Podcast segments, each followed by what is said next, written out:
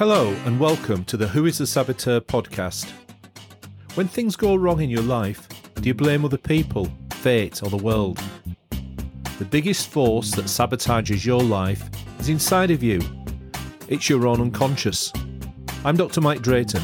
I'm an organisational consultant, executive coach, and clinical psychologist, and I'll be taking a deep dive beneath the surface of your day to day life. This episode is about what to do when your day hasn't gone well. How was your day yesterday?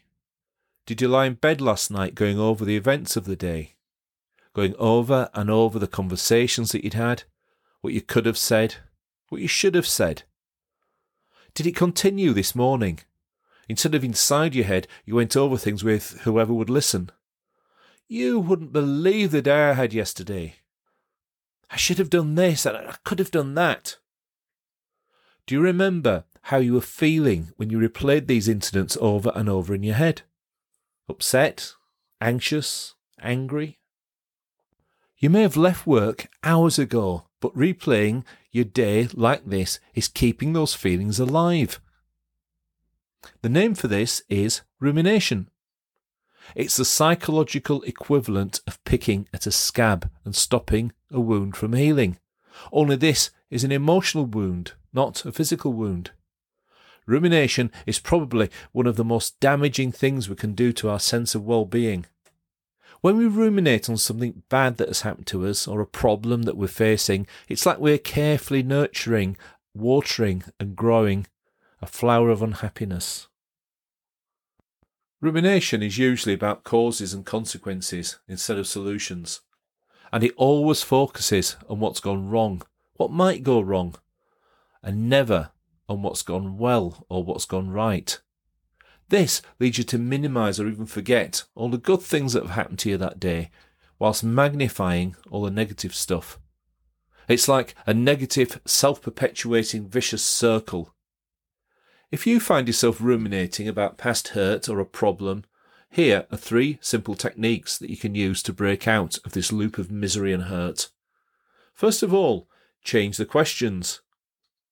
When we ruminate, we tend to ask ourselves why questions that just focus on the problem and its causes. For instance, why did they say that to me?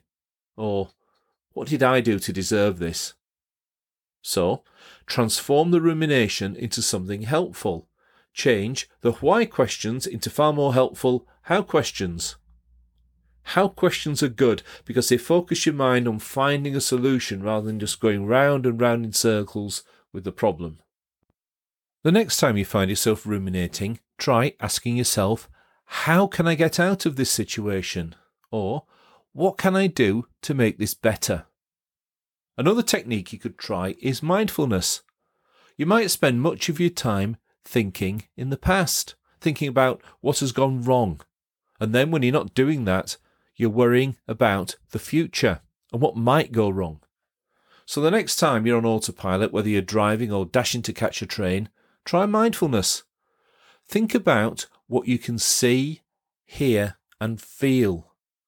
And that will bring you back to the present moment. Another technique that you could try is distraction.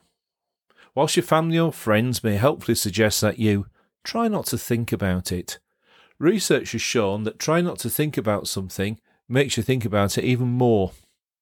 However, what research has also found is that if you concentrate on something else for full two minutes using all your attention, this will stop the cycle of rumination. It doesn't really matter what you focus on just as long as it's meaningful and it distracts you. You could read a book, watch a TV program, listen to music, or even listen to a podcast. Everyone dwells on their problems, but if you're having trouble switching off at the end of the day, try some of these techniques. They might just help. Thanks for listening and join me again soon.